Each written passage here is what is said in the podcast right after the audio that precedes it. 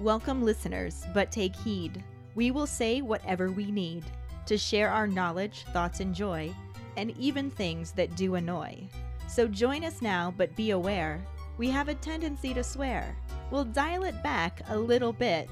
But frankly, we don't give a shit. Welcome to Just Keep Rolling, a Harry Potter book movie compare and contrast podcast. I'm Ellen, the one you will hear doing most of the talking this episode.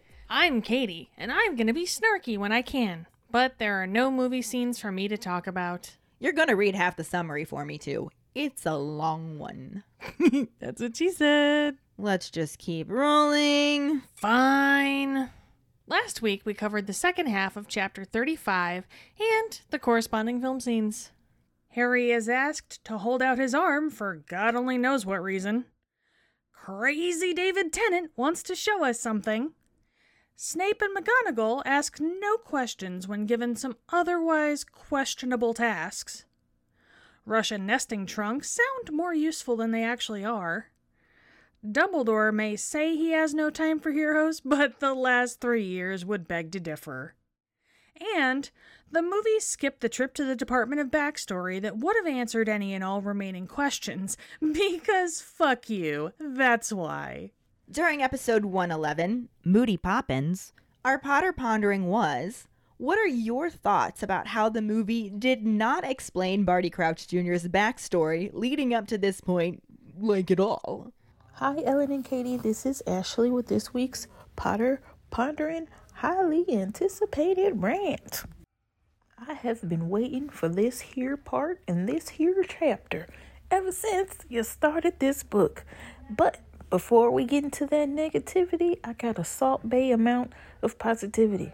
Just a sprinkle. Katie, thank you so much for that description of Snape's inner monologue. something I didn't know I needed until you gave it to me, and now I feel better on the inside. I think I can sleep better at night knowing that's how he felt when he looked into his eyes. Wasn't much of shit, but it was perfect. It was perfect. Second sprinkle of positivity if you want to call it that. I don't care how much I despise gangster Dumbledore. I don't like him because Dumbledore ain't gangster. But when he blammed through that room, okay, and caught Bartemius Jr. by the throat and held the wand sideways like the blinky, boy, I felt it in my soul. Somebody needed to jack his ass up a time or two. Somebody needed to because he thought he was all that. He thought he was the most faithful. Most faithful what? Most faithful biatch. Got your throat wrapped in this old man hand. What you got to say about that? And now we're diving head first into that negativity because I can sleep better at night if I trick my brain into thinking that the only reason J.R. Crouch couldn't give his monologue is because Dumbledore had him by the throat. He stifled him. He couldn't say a goddamn thing. Because you know what? I don't even want to hear it without Winky whining, crying, bitching, and moaning in the background. There is no point of hearing anything he has to say without the existence of the house elf. Because you know what? They would have to lie some more to make it even make sense without Winky. Oh my gosh, they omitted so much from the beginning of the story that they just started to make shit up, make it make sense. This is not the same goddamn story. Without Ludo Bagman, Winky, Dobby ain't say shit about Sirius, and he was there. Nothing really happened that happened in the book.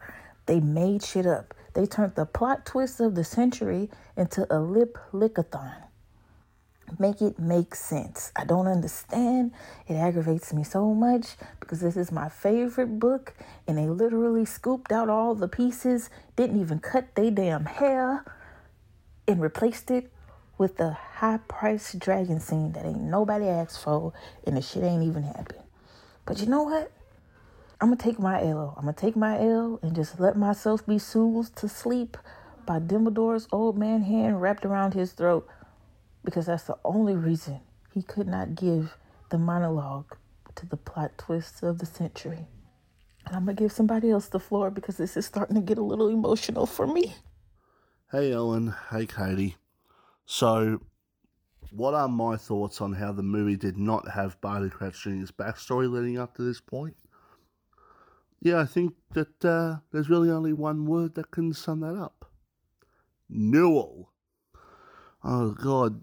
You know, this movie has really just caused nothing but rants. Just nothing but rants about how it completely mucked up the plot. Seriously. I mean, Crouch's backstory explains so much of everything that's happened in the book. It ties everything together. Bertha Jorkins, Wormtail, Voldemort's return. It's just frustrating. It really is. God damn you, Newell. Hi, friends. It's Juliana with this week's Potter Pondering. As far as Barty Crouch Jr.'s backstory, that's my favorite part of this part of the book. Like, it adds so much depth to all of the characters that is why I love this series. And with the movie not explaining any of it, it reduces his genius down to just being a stereotypical villain. It feels very unresolved as well. And please don't misunderstand me. I love David Tennant.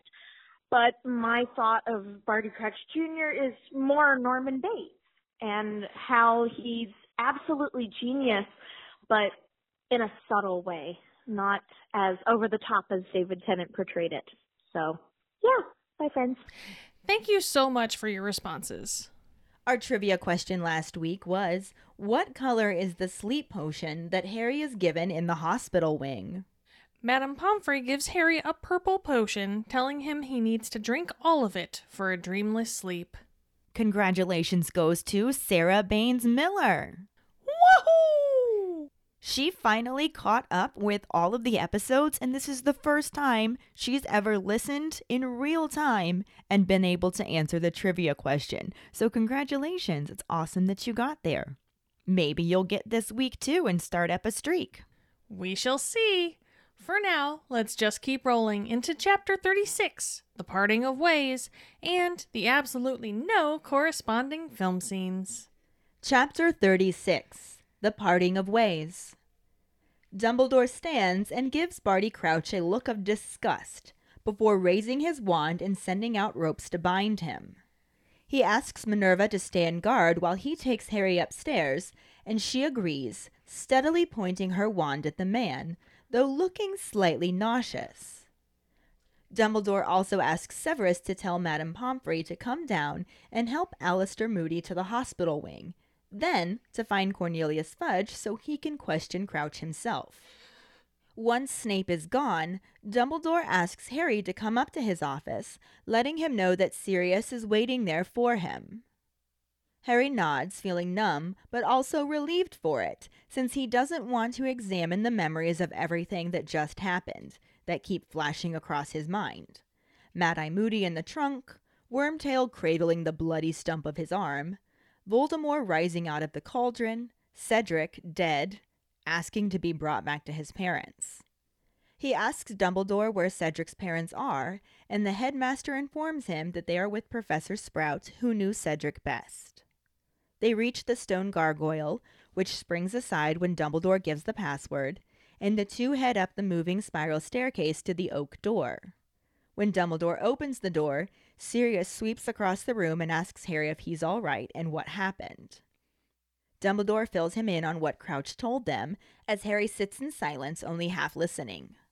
Fawkes flutters down and lands on Harry's knee, and when Harry greets the Phoenix, Dumbledore stops talking and sits down opposite Harry at his desk. Harry avoids his eyes, knowing that he's going to question him and make him relive everything. The headmaster tells him that he needs to know what happened after he touched the Portkey. Sirius wants it to wait until morning so Harry can rest, but Dumbledore insists that numbing the pain for a while will only make it worse when he finally feels it, and asks him to show more of the bravery that he has shown tonight and tell them what happened. Fawkes lets out one quavering note, and it strengthens Harry, who takes a deep breath and explains everything that went down. Sirius nearly interrupts a couple of times, But Dumbledore keeps Harry talking, which is a relief to him. Harry finds it easier to keep going now that he's started, feeling as though something poisonous is being extracted from him. When he gets to the part where Wormtail pierced his arm with the dagger, Dumbledore stands and walks around the desk, asking to see it. As Dumbledore inspects his arm, Harry continues speaking, saying that Voldemort thought his blood would make him stronger than if he used someone else's, because he'd have the protection his mother left him too. Harry says that he was right because he could touch him without hurting himself. For a fleeting moment, he notices a gleam of triumph in Dumbledore's eyes, but then he thinks he imagined it, because once back behind his desk, Dumbledore looks as old and tired as ever. He comments on how Voldemort overcame that particular barrier, then asks Harry to continue. Harry explains about him coming out of the cauldron as much as he could remember of his speech to the Death Eaters and being untied and prepared to duel.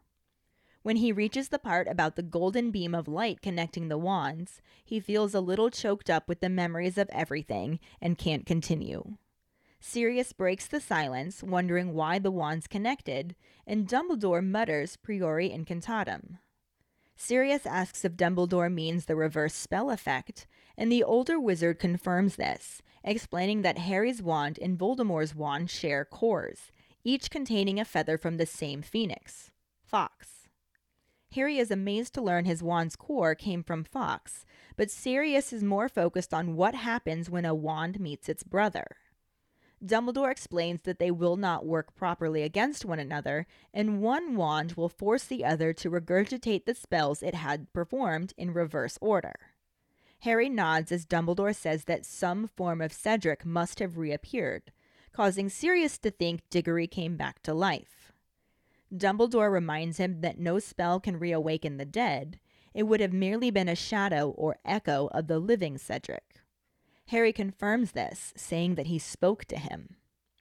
Dumbledore assumes that other figures must have also appeared, and Harry manages to tell them about the old man and Bertha Jorkins. He starts to mention his parents as well, but hesitates, and Dumbledore does for him. Sirius's grip tightens on Harry's shoulder, and Dumbledore continues the conversation, asking what the echoes did. Harry describes how Voldemort seemed to fear them, and how his father gave him instructions on what to do, and how Cedric made his final request. He is unable to continue speaking at this point and notices that Sirius has his face in his hands. Fawkes has left Harry's knee and is crying onto his injured leg, healing the wounds from the spider. Dumbledore reiterates just how brave Harry was, saying he shouldered a grown wizard's burden and found himself equal to it. He directs him to go to the hospital wing with him and asks if Sirius would like to stay with him. Sirius transforms back into the great black dog, and they all walk to the hospital wing, where Mrs. Weasley, Bill, Ron, and Hermione are all waiting for him and harassing Madame Pomfrey. Mrs. Weasley hurries towards Harry, but Dumbledore stops her, requesting they let him rest, saying they can stay with him if he likes, but also that he does not want them questioning him until he's ready to answer. Mrs. Weasley nods and tells Ron, Hermione, and Bill that Harry needs quiet before Madame Pomfrey interrupts to ask about the dog. Dumbledore tells her that the dog will be remaining with Harry for a while and assures her that he is extremely well trained. He waits while Harry gets to bed and then tells him he must meet with Fudge, but then will be back to see him. Harry notices the real Mad Eye in a bed on the other end of the room and asks the nurse if he's okay.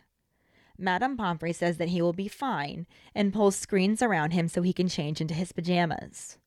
After he's ready for bed, Mrs. Weasley, Ron, Hermione, and Bill settle in chairs next to the bed and look cautiously at him. Harry tells him that he's fine, just tired, and Mrs. Weasley's eyes fill with tears. Madame Pomfrey hands him a goblet of purple potion for a dreamless sleep, and after a few mouthfuls, he becomes drowsy at once and falls asleep before he can even finish the potion. Harry awakes a while later, feeling that he couldn't have been asleep very long. He hears whispering all around him, worrying that the shouting is going to wake Harry if they don't shut up. Harry opens his eyes and sees the fuzzy outlines of Mrs. Weasley and Bill. She's whispering that the voices belong to Fudge and McGonagall and wonders what they are arguing about. Now Harry can hear the voices too, getting closer as they run towards the hospital wing.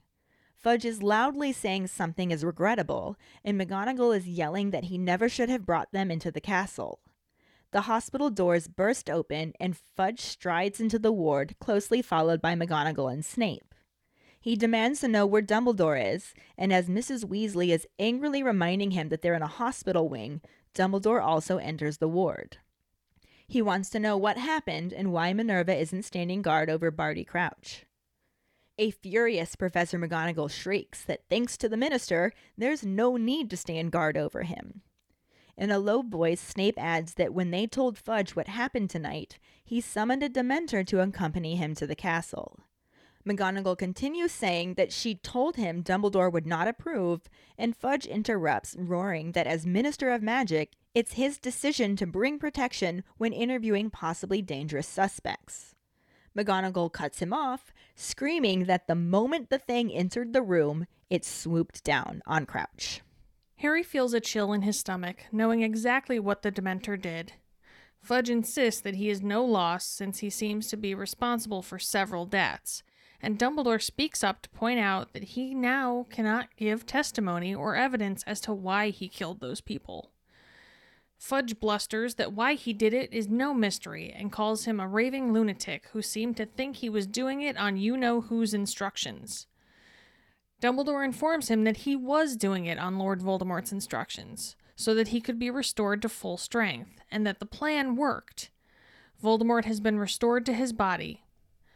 Fudge finds this to be preposterous, but Dumbledore interrupts, telling him that they all heard him confess under the influence of Veritaserum. Fudge gets a slight smile on his face as he insists that Dumbledore can't really believe that he is back. He thinks that Crouch may have believed himself to be acting on his orders, but he thinks that he is just a lunatic and shouldn't be trusted. Dumbledore tells Fudge what happened after Harry touched the Triwizard Cup and how he witnessed Voldemort return, saying that if he accompanies him to his office, he will explain it all to him.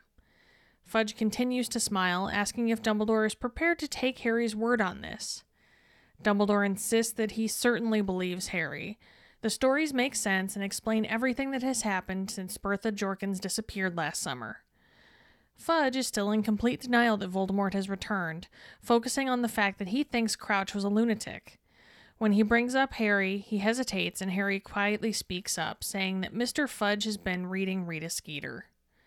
Fudge gets defensive about this, accusing Dumbledore of keeping things about the boy quiet, and Dumbledore interjects, stepping towards Fudge and radiating that indefinable sense of power again. He explains that Harry is as sane as they both are. He believes that Harry's scar hurts him when Voldemort is nearby or feeling particularly murderous. Fudge says that he's never heard of a cursed scar acting like that before, but Harry cuts him off, shouting that he saw Voldemort come back. He saw the Death Eaters and can give him their names. When he says Lucius Malfoy, Snape shifts, but then looks back at Fudge, who insists that Malfoy was cleared. Harry continues, listing Macnair, Avery, Nott, Crabbe, and Goyle, but Fudge insists that they all have been cleared and that he is merely repeating names of those who were acquitted of being Death Eaters 13 years ago. He turns back to Dumbledore and says that the boys' tails are getting taller and he's still swallowing them. He can talk to snakes, but he still thinks he's trustworthy? At this point, McGonagall joins in the argument again and calls the minister a fool because the deaths were not the random work of a lunatic. Fudge insists that he sees no evidence to the contrary and accuses them of just trying to start a panic that will destabilize everything that they have worked for the past 13 years. Harry is shocked at how Fudge is behaving, and Dumbledore again insists that Voldemort has returned. He recommends that Fudge accepts that and takes the necessary measures to try and save the situation. The first is to remove the Dementors from control of Azkaban. Fudge again shouts that it is preposterous, that he'd be kicked out of office for suggesting it, since half of them only feel safe with the Dementors standing guard at Azkaban.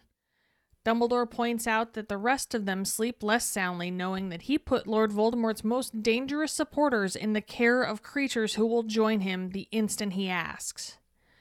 Fudge can't think of a response to this, so Dumbledore continues giving instructions, saying the second step is to send envoys to the giants.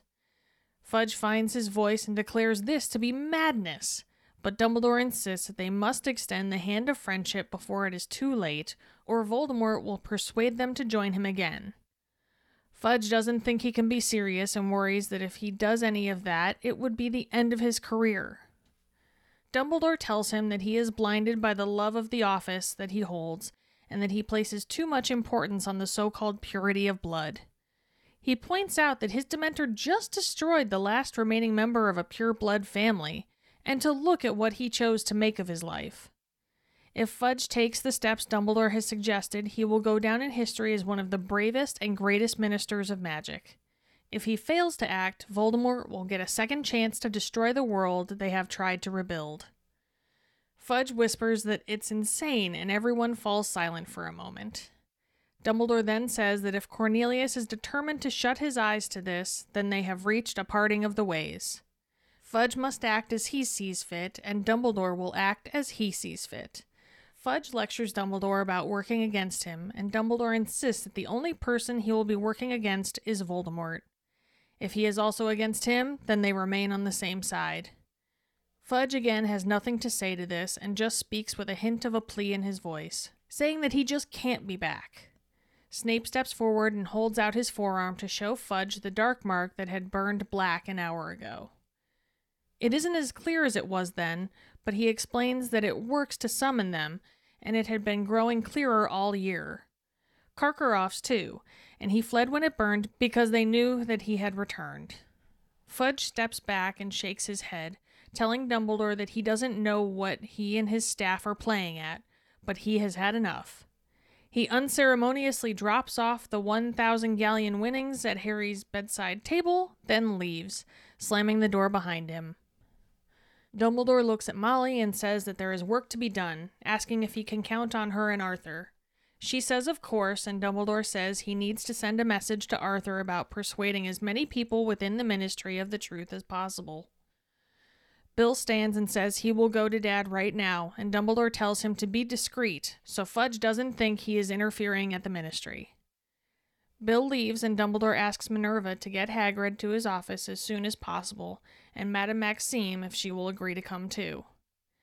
He then addresses Madame Pomfrey as Poppy and asks her to find a house elf called Winky in Moody's office, and to help her as much as she can, and then take her to the kitchens where Dobby will look after her for them. She agrees and leaves too. Dumbledore then asks Sirius to resume his usual form. The large dog turns back into a man, causing Mrs. Weasley to scream and Snape to snarl and ask what he is doing there. Dumbledore explains that they are both there at his invitation and need to put their differences aside, saying he will settle in the short term for lack of open hostility. The two men quickly shake hands while still glaring at one another, and Dumbledore moves on, asking Sirius to set off and alert the old crowd, including Remus Lupin, Arabella Figg, and Mundungus Fletcher. Harry doesn't want his godfather to leave, but Sirius promises him that he will see him very soon and turns back into a dog to head out. Dumbledore then asks Severus if he is prepared to do what he must, and looking slightly paler than usual, Snape says that he is, and sweeps out after Sirius. Dumbledore then says he must go see the Diggorys and tells Harry to take the rest of his potion. He leaves and Harry slumps back onto his pillow. They are all silent for a moment, then Mrs. Weasley picks up the potion to give to Harry and nudges his bag of gold, suggesting he should think about what he's going to buy with his winnings. Harry says that he doesn't want it because it should have been Cedric's. Mrs. Weasley tells him that it wasn't his fault, and Harry feels a burning in his throat when he says that he told him to take the cup with him. She sets the potion back down and gathers him into a mother's hug, causing Harry to screw up his face against the misery fighting to get out of him. They are interrupted by a slamming sound and look over to see Hermione standing near the window, holding something tightly in her hand. She apologizes in a whisper, and Mrs. Weasley again tells Harry to take his potion. He swallows it in one gulp and instantly falls back into a dreamless sleep. So, as we said, Mm-hmm. None of this was in the movies. None of it. And I am infuriated. this wasn't even recap. No. This chapter was 100% letting us know what the fuck happened, filling in the gaps, giving us the backstory. explaining things. Yeah, it was basically putting some concrete into the plot holes. Yeah, it fills us in on everything. Yes, yes, it does. Not in the movie, though. Not even a little bit. It starts off, which I guess did technically happen in the movie when mm. Dumbledore leaves. Oh, ding! I get a ding. it's my only ding the whole episode. But he also uses his wand to tie him up yeah, which doesn't happen in the movie. So, and asks Minerva to stand guard, also doesn't happen in the movie. right? Is there an anti ding? a dong? There's a lot of dongs in this episode. right? it's a regular dong fest. now you're just being a ding dong. Anywho, Dumbledore takes Harry upstairs, and Minerva is the one who stays there and points her wand mm-hmm. at Barty Crouch Jr. She does this very confidently, but she has a nauseous look on her face. Like she looks like she's gonna be sick. Can you blame her? No, A lot has just happened. I cannot. But that's as close as we get to something that happened in the movie. Hafting? ding? Duh. Duh. Mm. Dumbledore also asks Severus to go get Madame Pomfrey to take care of Alastor Moody mm-hmm. and wants him to find Cornelius Fudge so he can question Crouch too, Yeah. assuming that that's something the Minister of Magic would want to do. You would think. You would think. We're about to learn that he didn't. Nope. And then he asks Harry to accompany him up to his office so that they can chat, and he lets him know that Sirius is waiting there for him as well. Unless, of course, you're watching the movie, in which case Sirius was not there at all. Yeah. Mm-mm. At this point, Harry's feeling pretty numb. Like you do. It's still that shock that he went through, I'm sure. Yeah. But he's kind of relieved about that because things keep flashing through his mind in pictures. Like he keeps seeing Voldemort rise out of the cauldron. He keeps mm-hmm. seeing Wormtail in his fucking bloody stump. He keeps seeing poor Mad Eye Moody, the real one, in his fucking trunk. Yeah. He keeps seeing Cedric, the echo of Cedric, asking him to bring his body back to his parents. But it's more disjointed and he's not focused on it. The numbness is really helping with that. Yeah. Which, I mean, that's a little bit of backstory, so it's kind of. Yeah, I get not detailing things like that. Yeah. But we're talking about a long chapter of nothing Yeah. included. Harry wonders where Cedric's parents are, and Dumbledore explains that they're with Professor Sprout. Since she is the head of Cedric's house, she knew him best. Mm-hmm. So that makes sense. And then they get to the stone gargoyle, and Dumbledore gives the password, which we don't get to learn what it was this time. It's just Dumbledore gives the password. Yeah. Gargoyle jumps aside, and they go up the moving spiral staircase. And the second Dumbledore opens that oak door, Sirius is in man form, like, What happened? And actually, I would have loved to see Gary Oldman play this part because Sirius is just like, I knew something like this was going to happen. What happened? Yeah.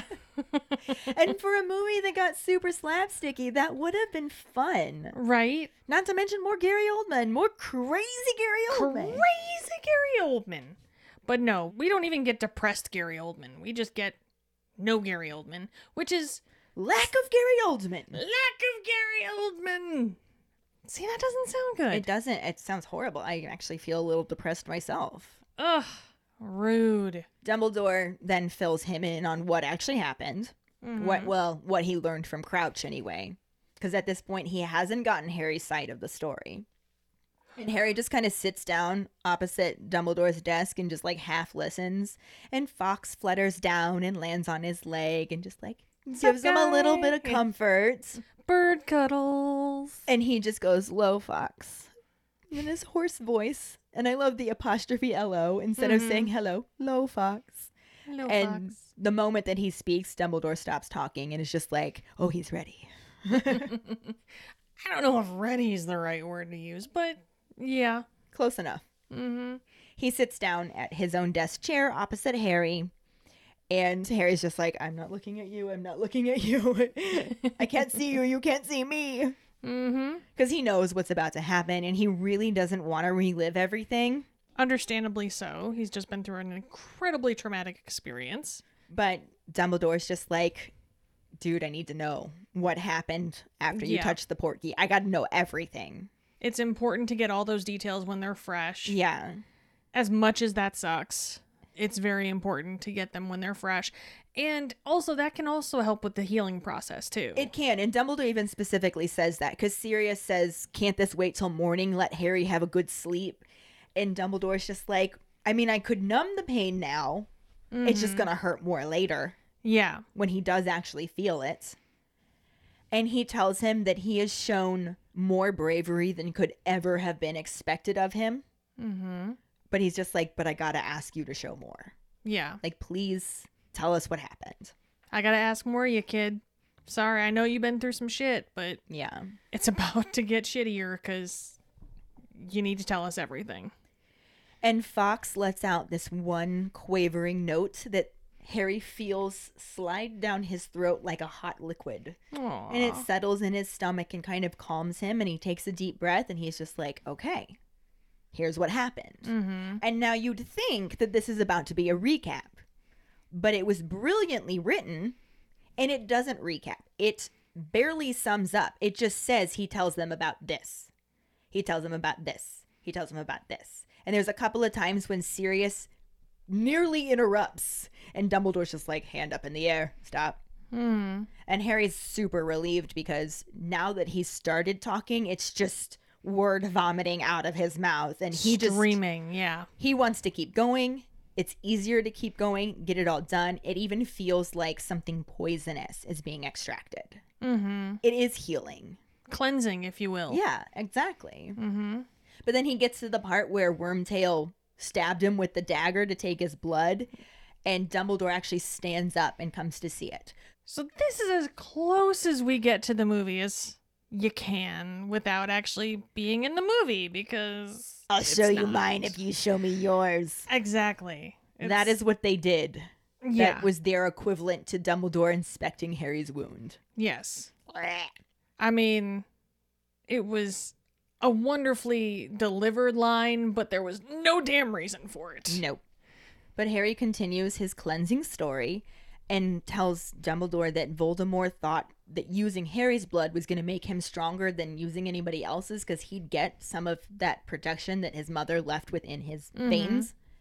And then he was just like, and he was right because after he came back, he could touch me. He touched my head Yeah. it didn't hurt him.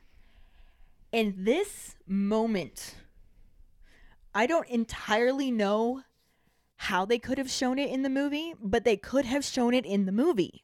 Oh, they could have. They totally could have. And this could've. is so unbelievably significant. Mm-hmm. And I remember the very first time that I ever read this, I was like, that means something. Yeah. There's no way. I obsessed over it. I don't think anyone read that and didn't think it meant something. because this is the book that was coming out when I first met Harry Potter. Yeah. I devoured the first three and impatiently had to wait a few days to get to read this one. Yeah. Because of your slow reading brother. right? He doesn't even read that slowly. but, but when I actually got to read it and I just demolished it, mm. I then obsessed over it Yeah. because there was no more for me to read. I literally went back and reread all of them, but I just analyzed every single aspect of it that I could. And I was like, this line means something. yeah. Because for a fleeting moment, Harry notices a gleam of triumph that Voldemort could touch Harry. Of all the things to see in someone's eyes, that's not really the thing you want to see when someone's talking about how I can cause you pain by touching you. Yes. And then Harry thinks he imagined it because once Dumbledore sits back down behind his desk, he just looks as old and tired as ever. Mm-hmm. And at the time, I just remember being like, why? Why was that in there? That means something. Yeah. And we're going to talk about what it means later on, but oh, this needed to be in the movie in Yes. some fashion. Yes. It explains so much about why Dumbledore acted the way that he acted, Mm-hmm. why he withheld information, why he gave him what he did. It explains so much. Yeah. And we never got that. We never, ever, ever did. Not even a modicum of it. Like we got nothing. Nothing. But Dumbledore then comments on how Voldemort overcame that particular barrier. Mm-hmm. We've got others to put in the way. Oh, there's plenty. Yeah.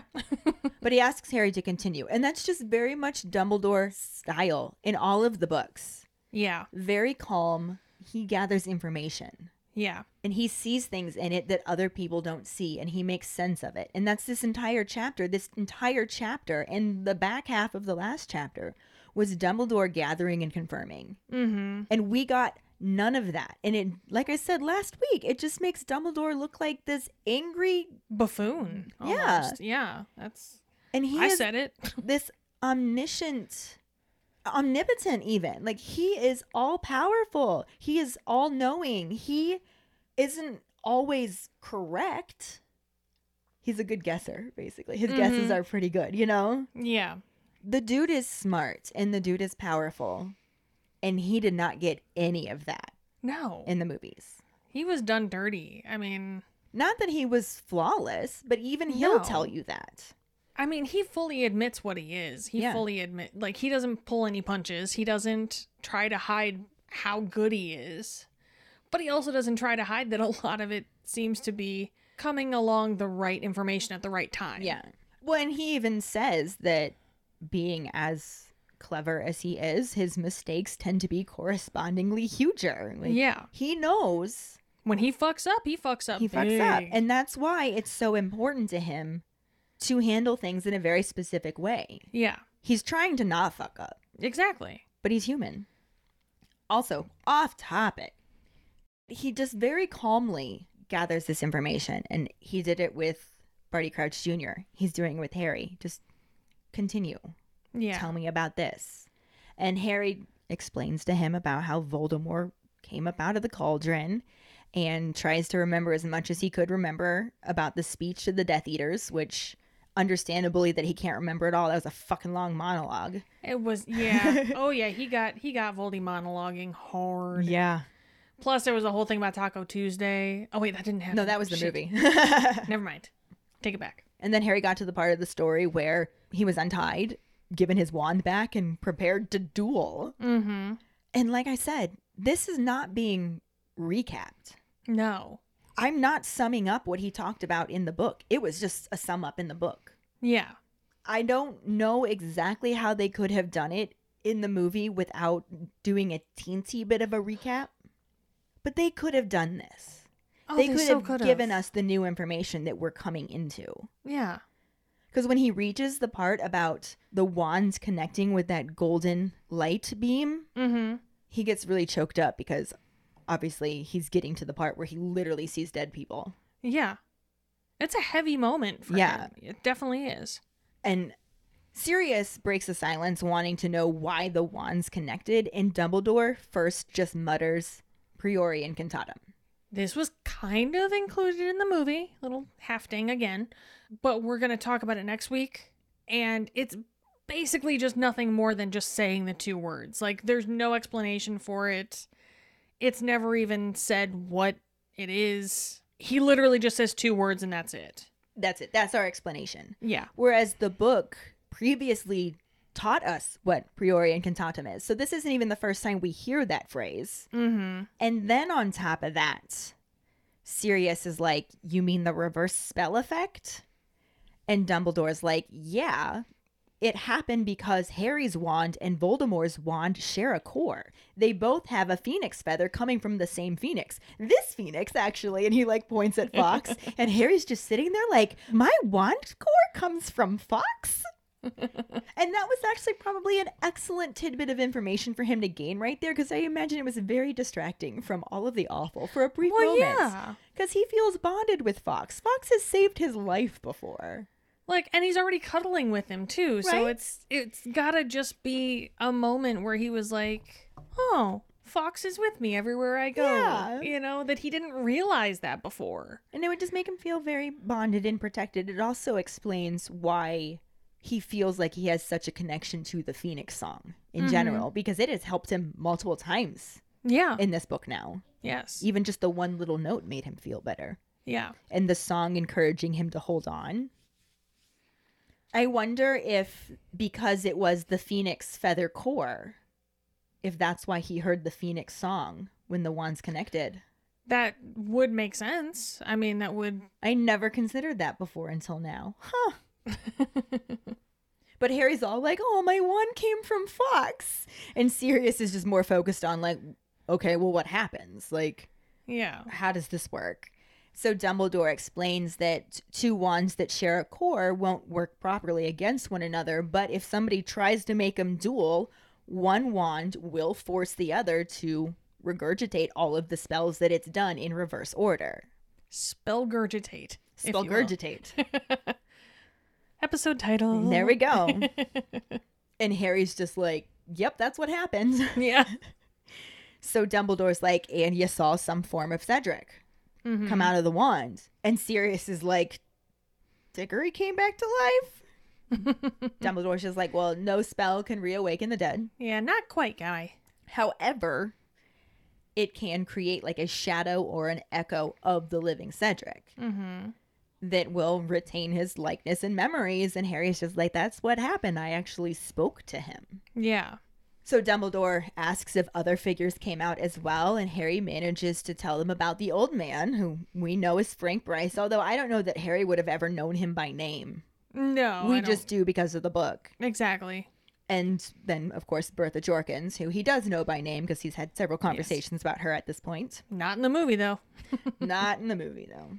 But he starts to mention his parents as well, and again gets really choked up and stops. So Dumbledore says, and your parents. Mm-hmm.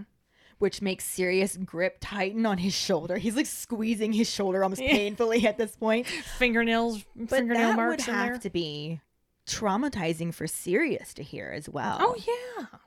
I don't want to cry. I know. and yes, this is slightly recappy information. Slightly, yes. but it's in the process of explaining why it happened, which we don't know I was in the saying, it- movie. It, brings on new information, Yes. which is the important part. Right. So Dumbledore just keeps the conversation flowing, staying very calm, wants to know what the echoes did. Mm-hmm. And Harry describes how Voldemort was actually kind of afraid of them, Yeah. which, I mean, Dumbledore has even said himself, I think that was in a later book, that Voldemort fears the dead. He doesn't Yeah. have anybody he loves, there's nobody he wants to remember. Mm-hmm. So having these people come out would actually be kind of intimidating to him, I would think. Right. Not to mention the fact that he fears death above everything. Right. In general. Yeah. So to have death come at you Right. scare the shit out of me, but yeah. And in that moment, Mhm. Harry technically overpowered Voldemort. Yeah. He kicked some ass, Yeah. really. I mean, for being a 14 year old. And it was in a believable sense because it wasn't like he cast a super powerful charm. He was just more determined in the long run. And like we said a few weeks ago, how Voldemort was completely out of his element and that probably intimidated the shit out of him, whereas Harry's always out of his element. So Right? he wasn't that intimidated. he was just like, I don't know what's going on. This is the usual. Yeah. Par for the course. Right? Nothing new here. I just go with it usually, and that seems to work out. So I'm just gonna do that this time too. Why not? It worked out. Yeah. mostly. But Harry continues telling Dumbledore about how his father gave him instructions on what to do and how Cedric made his final request. And he's done. He can't say anything more. He is way too choked up. And even Sirius has his hands buried in his face. Like, this is so emotional. Mm-hmm. We really missed out. We got bilked. Hard. So hard. Can you imagine? I know how hard I cried at like the last movie. Can you imagine how hard you'd be crying at this? I cried so hard with Cedric's father's reaction. Yes. if we had seen Harry and Sirius have this moment over James and Lily, Mm-hmm. oh, bawling like a baby. Yep. No doubt about it. There's not even I wouldn't even be able to say like, "Oh, I got allergies." Uh, No, Right, no, I'm, it's- I can't do it. you're crying. We're all crying. Everyone's crying because this is really fucking sad. Basically, yeah. summed up is that's exactly how it would have gone. And then at this point, Fawkes actually leaves Harry's knee and starts crying over the wound on his leg from the spider and heals it for him. About time, jeez. And Dumbledore then reiterates just how brave Harry was when he specifically says, You shouldered a grown wizard's burden and found yourself equal to it. Mm-hmm. Which he did. Like, Yeah. this was huge for Harry. This was a night. Yeah. I mean, he's faced Voldemort twice now. But Technically, three been- times. Well, yeah. Technically, four times. Well, As a baby, on the back of Quirrell's head, as Tom Riddle, and now in the graveyard. but he's faced Voldemort all these other times, but he's always been not at a peak. Like Yeah. there's he's always been meh before this when he was on the back of Quirrell's head. He was a shadow of his former self. When he was in Tom Riddle's diary, he was just a piece of A soul. a soul, and that was it. This time it was the full Monty. It was the full It wasn't just the bowl. It was Yeah. the Voldemort. exactly. Did you just call Voldemort a, A bowl? a I vole? did. that just happened. All right, just checking. But anyway, like I said, this chapter was not about the recap. We needed a little bit of recap to get that new information. Mm-hmm. We're done with the recap. We now get to move on and gain even more new information. Yep. Because Harry's finished summing up the story for Dumbledore to let him know what happened. Mm-hmm. And Dumbledore takes him down to the hospital wing. He lets Sirius stay with him in dog form. So the three of them go down to the hospital wing. And they find Mrs. Weasley, Bill, Ron, and Hermione trying to find him, waiting for him there. They've basically been harassing Madame Pomfrey, like, where's Harry? Why isn't he here? What happened? What's going on? I can just imagine Madame Pomfrey, like, frazzled as all shit, like, Right. I don't know anything. Get these redheads away from me. Get these redheads in the know it all away from me. but then the second they walk into the hospital wing and see Harry, like Mrs. Weasley just runs for him, and Dumbledore's just like, hold on there. he needs rest. Yeah. You can stay with him if he wants, but just leave him be. Yeah. Let him go. But he says that he needs peace and quiet, and Molly just turns to her kids and Hermione and just like shushes them like they were making noise. Did you hear he needs quiet? Like, yeah, okay. It would have been kind of funny if she turned and yelled and was like, "He needs peace and quiet. Would you guys shut up?" Oh. but then at this point, Madame Pomfrey's just like, what is going on? Looking at Sirius in dog form. And Dumbledore's just like, the dog's going to be staying with Harry for a while. I assure you, he's very well trained. That's his support animal. right? I feel like if Harry were in the right state of mind, upon hearing Dumbledore say that Sirius is very well trained, I feel like there had to be at least a little part of his brain that went, is he? or just be like, "Yeah, watch, sit, sit, Ubu, sit. Good dog." Good dog. Sit, Snuffles, sit.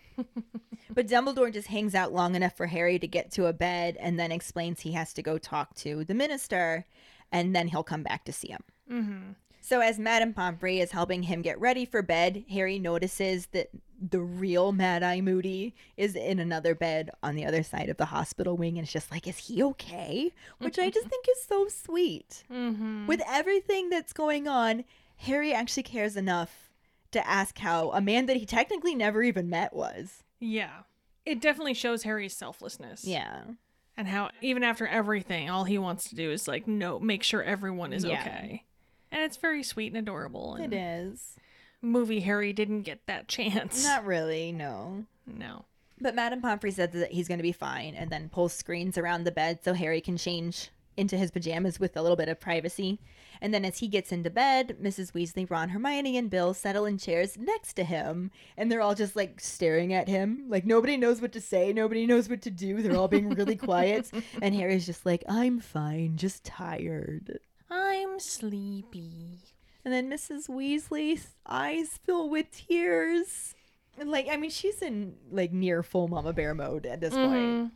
Like calmer because he's there, he's okay. Yeah. But she's she is emotional and All she wants to do is just take care of her cub.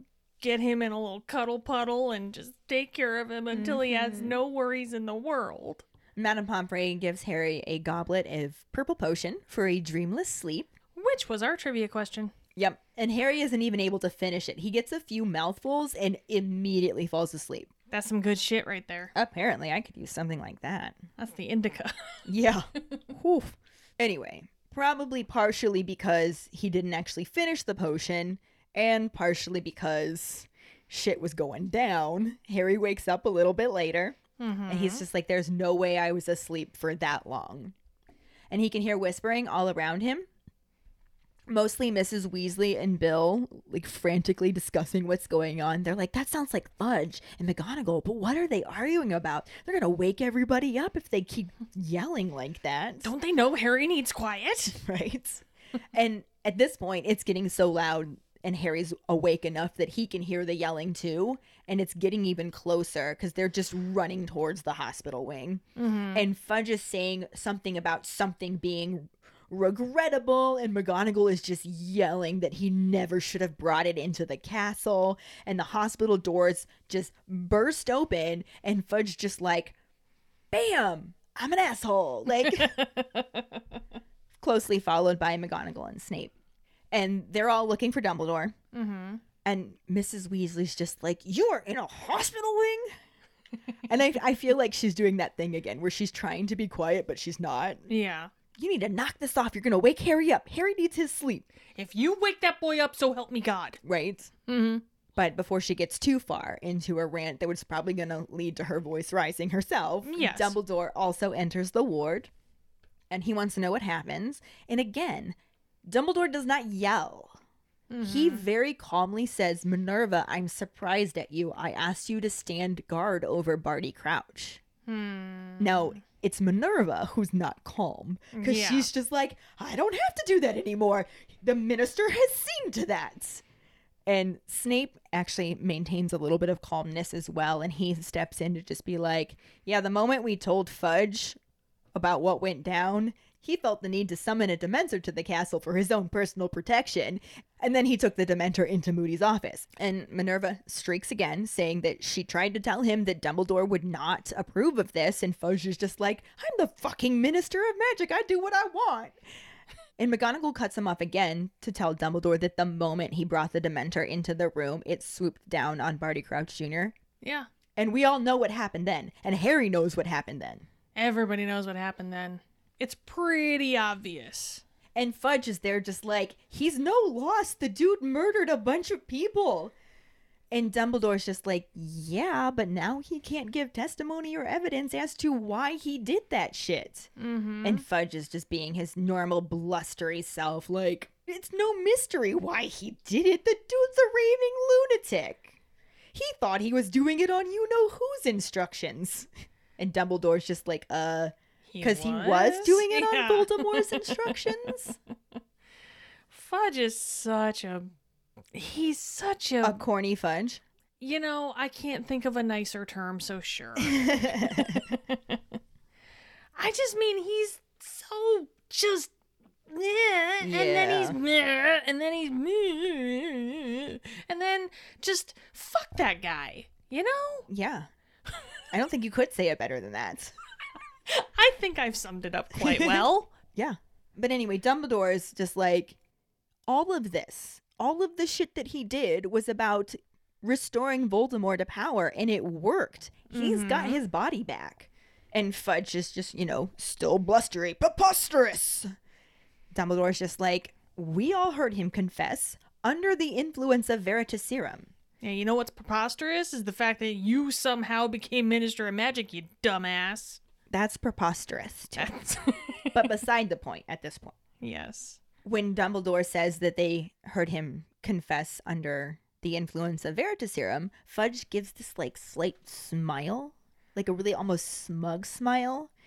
And he's just like, You can't really believe he's back. Motherfucker, I will cut you. He's like, Crouch may have believed he was acting on you know whose orders, but he's just a lunatic. We can't trust his word. That's so frustrating. It's so excessively frustrating when you deal with a person who's like that. But you want to know how Dumbledore reacted? Hmm. It wasn't to yell at Fudge. Well, no, because Dumbledore is level headed. Well, book Dumbledore is level headed. Yeah. And he very calmly tells Fudge that he heard Crouch's confession, he heard Harry's side of the story of what happened after he touched the Quad Wizard Cup and how he witnessed Voldemort return.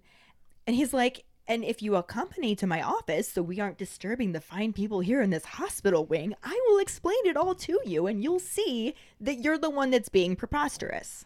Mm-hmm.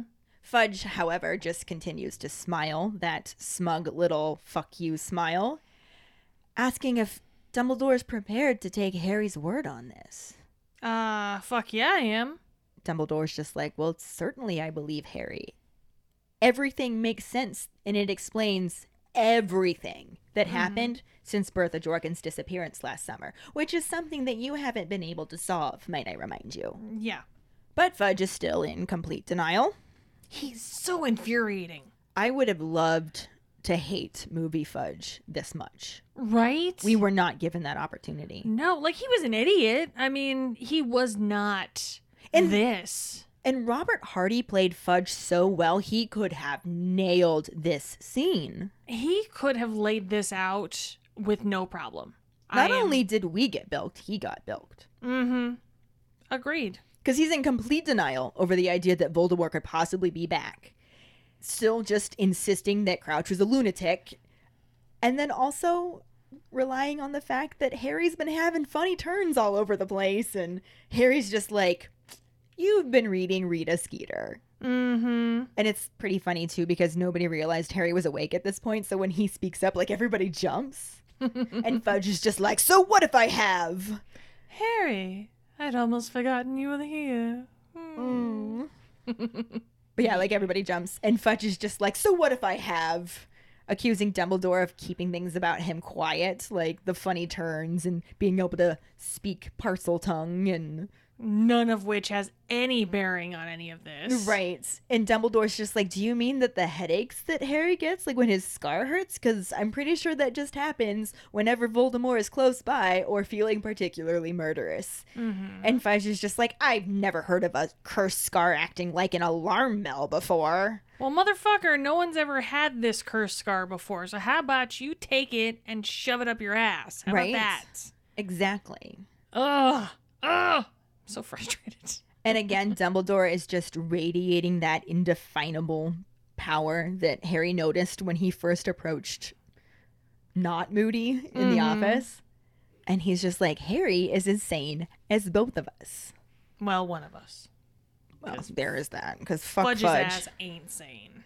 And this is when Fudge is actually making the curse scar, acting like an alarm bell. And Harry just cuts him off and starts shouting because Harry doesn't have the same chill that Dumbledore has. Yeah. He took his cues from Michael Gambon's book. Obviously. But also, he's also coming out of this nice little dreamless sleep, too, and being bombarded with this stupid shit coming out of Fudge's mouth. Oh, yeah, I'm not saying I blame Harry for shouting at him. Like, I'm surprised Harry didn't shout sooner. He's just like, I saw Voldemort come back. Do mm-hmm. you want to know the names of the Death Eaters? I can give you their names. Lucius Malfoy. And mm-hmm. Snape, like, kind of jerks a little bit at this point, but then he gets himself back together and yeah. just focuses back on Fudge, who's just like, Malfoy was cleared. Very old family. Donations to excellent causes. Yeah, like your own fucking wallet, probably. Right? Jesus. The Malfoy wing of the Department of Fuck All can, you know, give you a big old thank you blowjob or whatever. I, I don't know where I'm going with this. I would have gone with the Malfoy wing of Fudge's own fucking house. yeah, there we go. But Harry also lists off Macnair, Avery, Nott, Crabbe, Goyle, and Fudge is like, they've all been cleared. You're merely repeating names of those who were acquitted of being Death Eaters 13 years ago. You could have gotten them off of any of the files where people were documenting the trials. Yeah, except I didn't. I got them from Voldemort's fucking mouth when he said, "Hey, sup, Crabbe? Hey, what's Sup, up, Goyle?" Goyle? Jesus. I saw them with my own goddamn eyes. I was in the Quad Wizard tournament this year. When do you think I had time to do fucking research for this particular night? Right? You think I'm just Do I look like the type that does research? Maybe Hermione did it for me and fed me this information, but you don't hear her saying anything because that's not how it happened. I don't even want to say how'd that go again because I don't want you to do it again. I don't think again. I could do that again. I don't want you to do that again ever, please. But Fudge is just like, this boy's tales are getting taller and taller, and you're still swallowing them. He can talk to snakes, and you still think he's trustworthy? Oh, whatever, you Napoleonic little shit. Come on. Yes. At this point, Minerva joins in some more shouting. Yay! Bring it, Minnie. Oh, she does.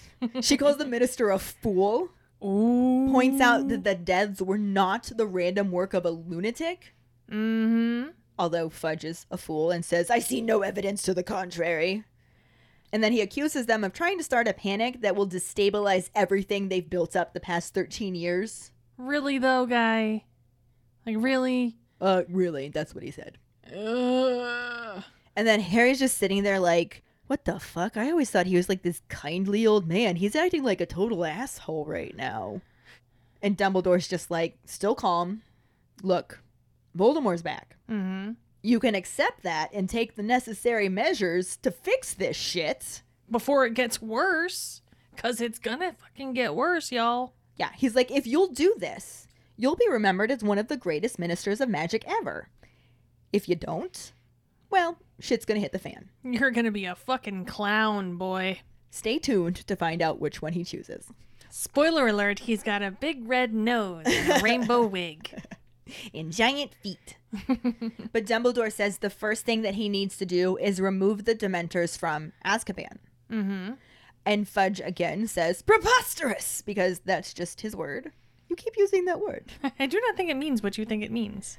He says he'll be kicked out of office for suggesting it, Well, then we'll all be better off, won't we? right? He says half of them only feel safe with the Dementors standing guard there. And Dumbledore's just like, well, the other half of us sleep less soundly knowing that you put Lord Voldemort's most dangerous supporters in the care of creatures who will join him the instant he asks. What you gotta say to that, corny? He actually can't think of anything to say to this. Well, yeah, because there's nothing to say to it. He's got nothing. He just like, "Duh, duh." Uh, dub, dub. So Dumbledore continues, telling him, You also need to send envoy to the giants. And again, preposterous. I don't think he actually says it this time, but I'm positive he thought it. Well, he must have. He does declare it to be madness. But Dumbledore's just like, No, you need to extend them the hand of friendship, or Voldemort's going to persuade them to join him again. And I don't think it's gonna take that much for them to be persuaded. No.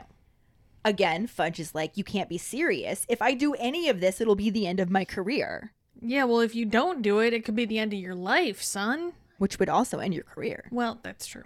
It could get me kicked out of office. Oh, it could get me killed, or worse, kicked out of office. exactly. And Dumbledore has a mic drop moment. Still calm, mind you. Mm-hmm. Saying, You are blinded by the love of the office that you hold, and you place too much importance on the so called purity of blood. That's some deep words, man. Right? He says, Your Dementor just destroyed the last remaining member of a pure blood family as old as any, and look at what he chose to make of his life. Mm-hmm. Blood doesn't matter. Who you choose to be is what matters. Yeah. And you are choosing to be a fucknut. Dumbledore didn't say that part. I interjected. It was implied, Yeah. definitely. He says, if you take these steps that I'm suggesting, you'll go down in history as one of the bravest and greatest ministers of magic. If you don't, you're just going to give Voldemort a second chance to destroy the world that we've tried to rebuild. And then you're gonna go down in history as a fucknut. Oh wait, you already are. Spoilers. Fudge barely has anything to say at this point. He mm-hmm. manages to whisper that it's insane, and everybody just kind of falls silent for a moment. So Dumbledore says, If you're determined to shut your eyes to this, we've reached a parting of the ways. He so speaks in cross stitch, man. Chapter title. he says, You must act as you see fit, and I will act as I see fit. Mm-hmm. And Fudge is just like, if you're gonna work against me, blah blah blah blah, like just all blustery. He's just like, I've given you a lot of respect. I've let you hire people that other people wouldn't have let you hire. Not many people would let you hire werewolves. Let's get one thing fucking straight, sir. You didn't let me do anything. Right? You avoided getting a bitch slap by not saying a damn thing while I did whatever the hell I wanted. And that's going to keep happening. Sorry. Yeah, he didn't let Dumbledore do anything. Dumbledore totally does what he wants and apologizes later if he has to. Yeah. But he cuts Fudge off in his little like and he's just like the only person I am going to be working against is Voldemort. If you're against Voldemort, then we remain Cornelius on the same side. Mm-hmm. So lovely. It's such a fuck you. Again, all still calm. Mm-hmm. Never once has he raised his voice at this man. Well, he doesn't need to. Tell that to Michael Gambon and Newell. No. Again, Fudge is just completely speechless. And all he can manage to say is he just can't be back. I get being desperate for it to not be true. But maybe don't let your desperation make you act like a fucknut. Honest to God, man. Corny fucknut. It's his middle name. Corny fucknut Fudge. but anyway, Snape comes forward at this point and pulls up his sleeve to show him the dark mark on his arm. Mm-hmm. He's like, it's not as dark as it was an hour ago when it first burned at his return, but But it's there, it's guy. still here. It's been growing clearer all year. Karkaroff's too. That's why he bolted the moment we felt it burn, because he mm-hmm. betrayed too many Death Eaters to think he was going to get a warm welcome back. Yeah, and we did not get a damn bit of explanation for Karkaroff in the movie. No, they literally had him showing the mark to Snape at one point, being really secretive about it. Yeah. They had that weird moment where he was like sneaking into the Great Hall when they had put the goblet in there and never explained that. No. I'm all for building up red herrings, even making changes from the books to do so, but at least fucking sum it up at the end. Like, give us a resolution. Honestly, at least like show him sneaking off or doing whatever he went to go do. Yeah, a brief little scene of him seeing the dark mark and running. Yeah. Something. Something. Something. But no. Heaven forbid. Fudge is like, what the fuck? I don't know what you and your staff are playing at, but I've had enough. And he just like walks past Harry's bed and basically just drops a bag of a thousand galleons on his bedside table. And he's just like, there should have been a ceremony, but considering the circumstances, here's your winnings, kid. And then just leaves and slams the door behind him. For the record, how big must that bag have been? I would have loved to hear the sound of it. Ching. Yep. Right? bag drop. But at this point, Dumbledore looks at Molly and's like, there's work that we got to do now. Mm-hmm. No time to rest. Can I count on you and Arthur? And she's like, yeah, duh, Of course you can. obviously. That was never a question. Right. And Dumbledore's like, okay, I need to get a message to Arthur as soon as possible so that he can persuade as many people within the ministry of the truth before Fudge starts putting out his side of the story. Mm-hmm. And Bill, being of age this time around, is just like, I'll go right now. Yep. I'll go see Dad right now. I'm on it, guy. And Dumbledore's just like, excellent. Tell him to be discreet. I can't have Fudge thinking I'm interfering with the ministry. Bill's just like, leave it to me.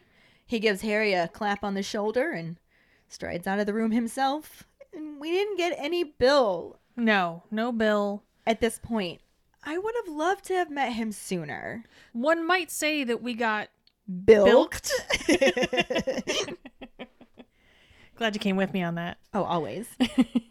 You're going to make a pun? I'm joining you.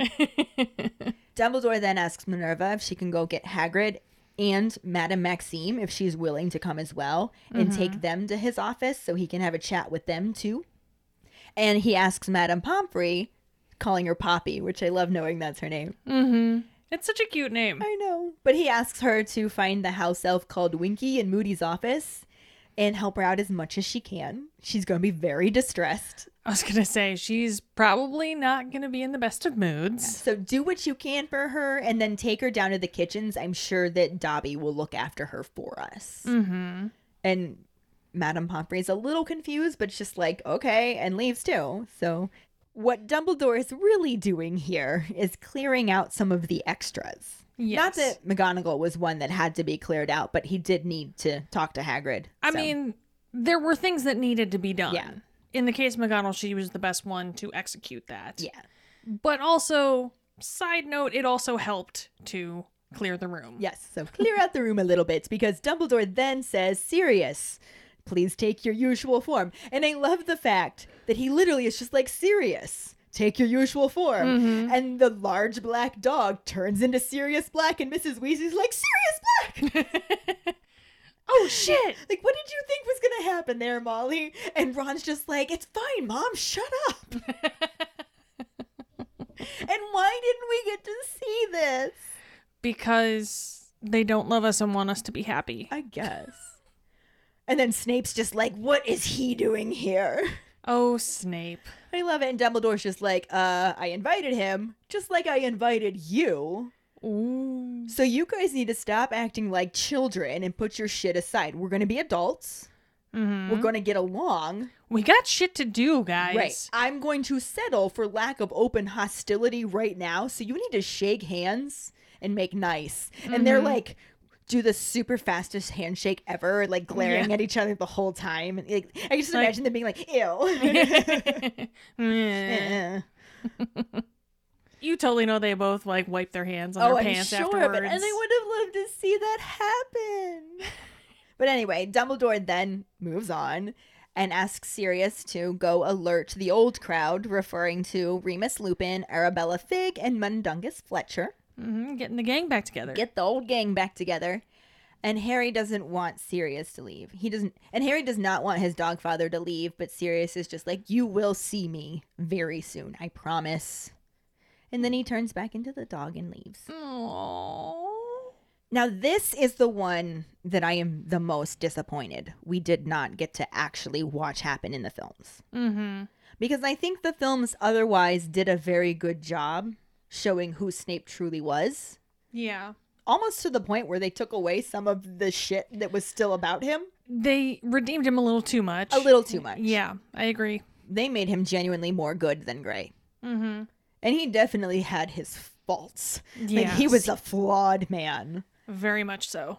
But in this moment, this is the moment that really explains a lot about. And we do kind of learn this happened later, Yeah. but it's really important, I think. And it sucks that we missed it now. Yeah. Because he then asks Severus if he's prepared to do what he must do.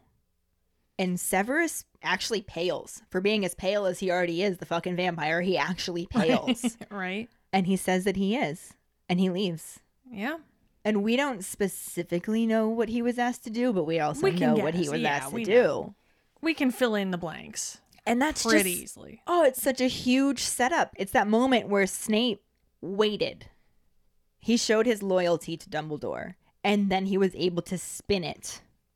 And we'll get to talk a lot more about that later, obviously, quite a bit later. Not in the movie, but yeah, later. Later in the series. Give us a few years probably. Right. But this was just that little seedling. But anyway, Dumbledore is like, all right, I sent everybody else off on their tasks. Now I have to go be a headmaster and talk to the Diggorys. So, Harry, you need to take the rest of your potion and get some sleep. He leaves, And Harry's just like, thank God they're all gone. right? He just like slumps back on his pillow, like, thank God. Mm-hmm.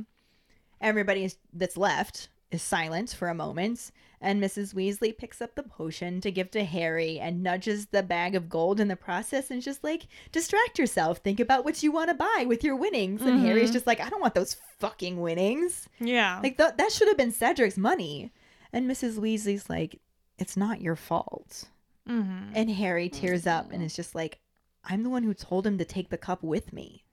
That doesn't mean it's your fault, baby. I know. And that's exactly what Mrs. Weasley says because she sets the goblet back down and just gives him the first mother's hug that he can ever remember getting. Yeah. The mama bear hug. And Harry, like, basically tears up and he, like, has to screw up his face because everything is just fighting to get out. Like, he is just about to cry everything that happened. Mm-hmm. And they are then interrupted. Talk about a mood killer. a loud slamming sound, and everybody like jumps. Mrs. Weasley and Harry break apart, and they look over at Hermione, who's just like clutching something very tightly in her hands by the window, just like, "Oops, sorry. Oh, my bad, guys. I'll explain later. Uh, continue on." Go back to your hug. It looked very nice. Instead, Mrs. Weasley gives him the potion, and Harry swallows it in one gulp and immediately falls back asleep. And that's where the chapter ends. And can we just talk about that moment with Hermione and the loud slam and how we're going to find out next week what that was and why we didn't get to have this happen. We didn't get it in the movie. Oh, we didn't get it. so Infuriating. I was so looking forward to that too. I know. I really wanted to see it. I just wanted to see how they made her look. I, I, I just, I, I, ah, I just I wanted wanted to to see see it it. all of it. Oh, we'll talk more about it next week Yes. when it's actually revealed. Mm, But again, no movie scenes, no actors. yep. Even if there were, I think we're good on all of our actors anyway. Yeah, we're pretty well done with that until we start the next one, which we're getting closer and closer to. Oh, thank God. But for now, our Potter Pondering, which is how do you feel about the movie leaving out basically everything from chapter 36? Everything. I know Ashley's going to have a good rant for us. Oh, I look forward to her rants every time. Right. And then Jackson's accent and Carly's adorableness. hmm And all of our other keepers that we have yet to hear from.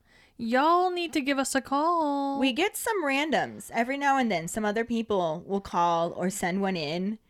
And I love it. Guys, it's literally the highlight of me editing the episodes is getting to hear your voices and your reactions. So please, hmm even if you hate your voice, Mike Riley, just call us and let us hear it. I guarantee you, even if you hate your voice, I guarantee you we do not. Right? We love it. And there is a button on the episode that skips forward 30 seconds. So if you don't want to hear your response, just tap that, move past it. Yeah. But let us enjoy you. I'm I'm going to go with that. You know what I mean. Oh, I know what you mean, Ellen. Anywho, find the post on our Facebook page and share your thoughts. Or call us at 216 526 6792 and leave your response as a voicemail. Make sure you start off telling us your name and then go into your answer. Once again, we really look forward to reading and hearing them. This will bring us to our sorting hat story, which is from Lori Shearer Seaton. She writes, I'm Slytherin. I don't know my wand, but my Patronus is a butterfly. I bought the books for my kids when each one came out. We started reading them together, but the kids went off to do other things, and I kept reading. I remember taking them to see the Sorcerer's Stone and was so entranced that they had brought the book to life in such detail. I never collected anything but the books and the DVDs as they came out. I actually didn't finish reading them and had only seen the first three movies because I was too busy raising my kids and working. Now my kids are grown up and I now have grandchildren. About three years ago, we went to London, and one of the families on our tour group had arrived several days earlier so they could do all of the Harry Potter tours and see everything they could. I bought my granddaughter a wand from the train station, but that was about it. Then, on the 10 hour plane ride home, I started over reading the books on my Kindle. I had bought the whole series months before, but never got around to reading them. I continued reading it once we were home, and then watched all of the movies and fell in love once again with the magic of it all. I found half of a bookend set in the thrift store for $1.98. I found the other half on eBay for $25, and that was the beginning of my avid, serious collecting. I am 55. The magic has no age limit. I have a full room of Harry Potter. I have all of the first edition hardcovers that I bought for my kids and have all but two Bloomsbury first editions. It's hard to describe what all I have because there is so much. We had some damage from Hurricane Ida, so I had to move everything out of the room to have the roof and ceiling repaired, but luckily all of my treasures were safe. Whew! I was worried there for a second when she mentioned the hurricane. Right? Man, I'm glad her treasures and herself was safe. definitely. Thank you so much for sharing your sorting hat story with us, Lori. Yes, thank you. And if any of you other keepers out there listening would like us to read your sorting hat story on a future episode, you can email it to us at justkeeprolling at gmail.com. Let us know your house, wand, patronus, how you got into Harry Potter, and anything else that you might want to share with us. Or you can message it to us over social media. This week's trivia question is What curse did Harry cast on Crabbe when he, Malfoy, and Goyle showed up in their train compartment on their way home? The first one who responds with the correct answer and the code word hashtag odd will get a sticker. Another way to get a sticker is to rate and review us through iTunes or Facebook. Make sure to email us at justkeeprolling at gmail.com to let us know you did, and we'll get back to you to figure out which sticker you want and where to send it. Don't forget to find us and follow us on Facebook at JKR Podcast and Twitter and Instagram at Just Keep Rolling. Following us on Podbean at justkeeprolling.podbean.com will get you the episode as early as possible and give you a leg up in answering the trivia question. Make sure to check out our website at justkeeprolling.com and don't forget to subscribe to our YouTube channel. If you would like to help us continue creating more content, you can support us as a patron and get extra perks on patreon.com slash justkeeprolling. As always, any support you can give is greatly appreciated. And join us next week when we cover the final chapter of Goblet of Fire, chapter 37, The Beginning, and the corresponding film scenes. Thanks for listening. We hope you hear us again. I'm Katie. I'm Ellen. Until the next time, Just keep rolling.